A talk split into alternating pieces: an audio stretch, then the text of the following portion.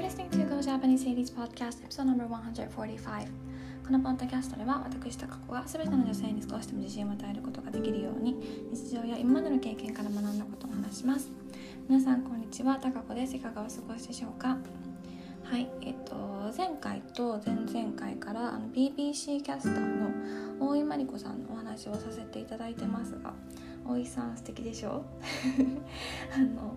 大井さんについてのことが書かれてる記事をねあの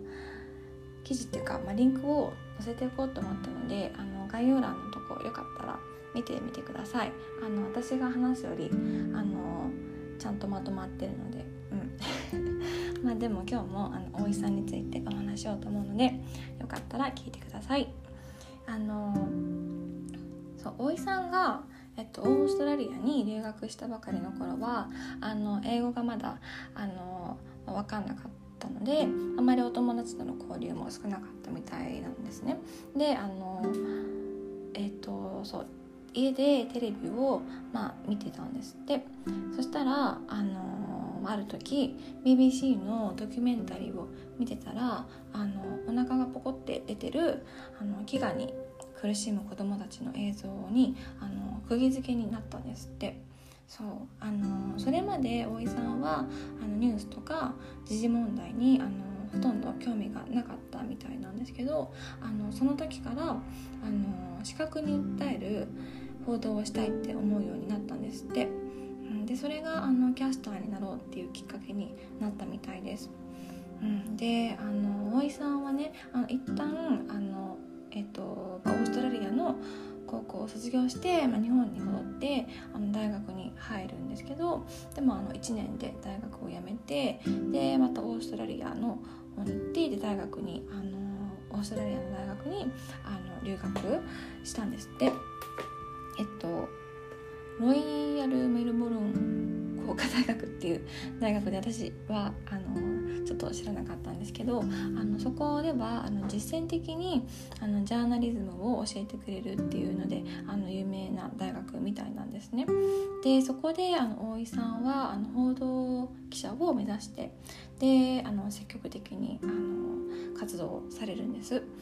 でえっとあの大学キャンパスキャンパス内にあるあのテレビスタジオから、えっと、地元のコミュニティ放送に、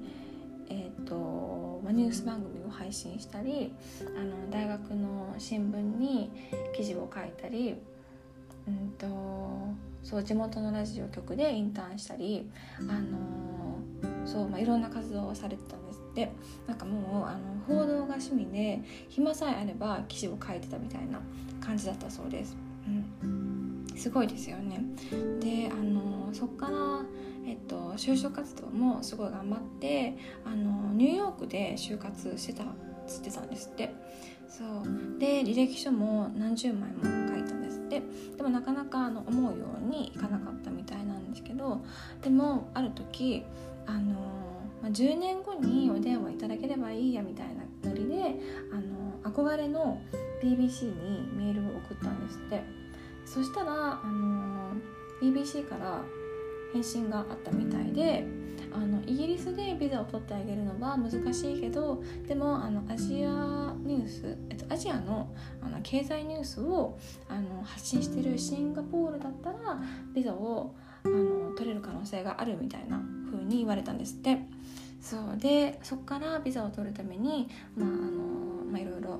したみたいなんですけどで24歳の時に BBC の、えっと、シンガポール局に、えっと、入局することができたんですって。うん、あの自分のやりたいことに向かって突き進んだ大井さん本当かっこいいなって思いました。うん、そういろんな場面であの大井さんかっこいいなって思ってるんですけど、うん、でなんかこういうあのその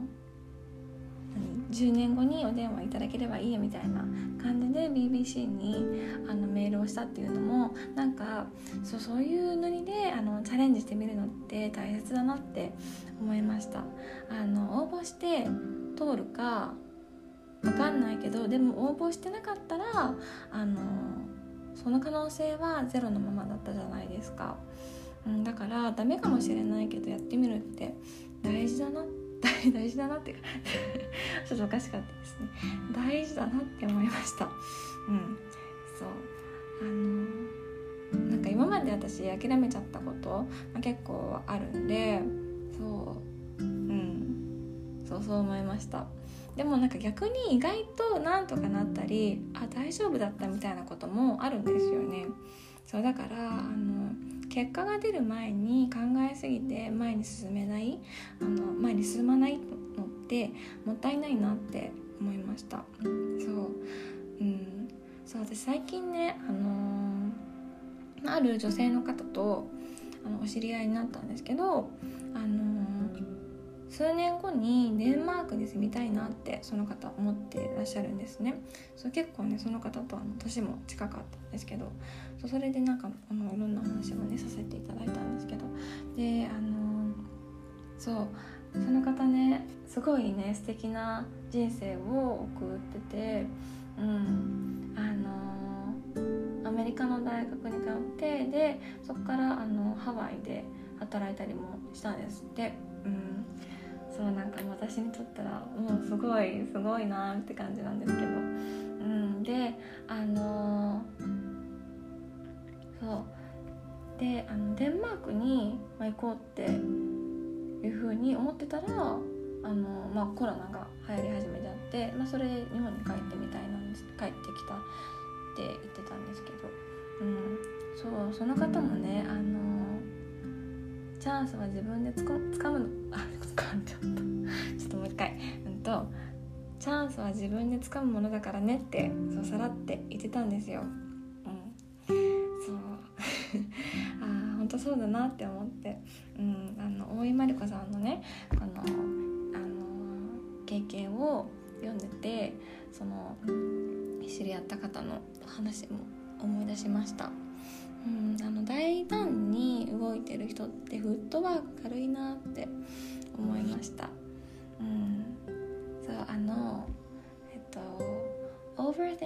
Kills your happiness」って言葉があるんですけどそうこの言葉私にとって大切な言葉です。もう一回言います。Overthinking kills your happiness って言葉です。うん。そう。あのそうこのねポッドキャストを聞いてくださってる皆さんとあのフットワーク軽めに大胆に行動してなりたい自分に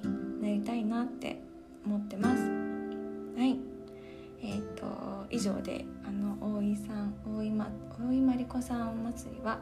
あの終わりにしようと思うんですけど、はい、あの聞いてくださってありがとうございます。えっとまあ、次回からは別のテーマでお話しようと思うんですけどこれからもよかったら聞いてください。今日は、えっと、この辺でおしまいにします。Thank you so much for listening. Bye!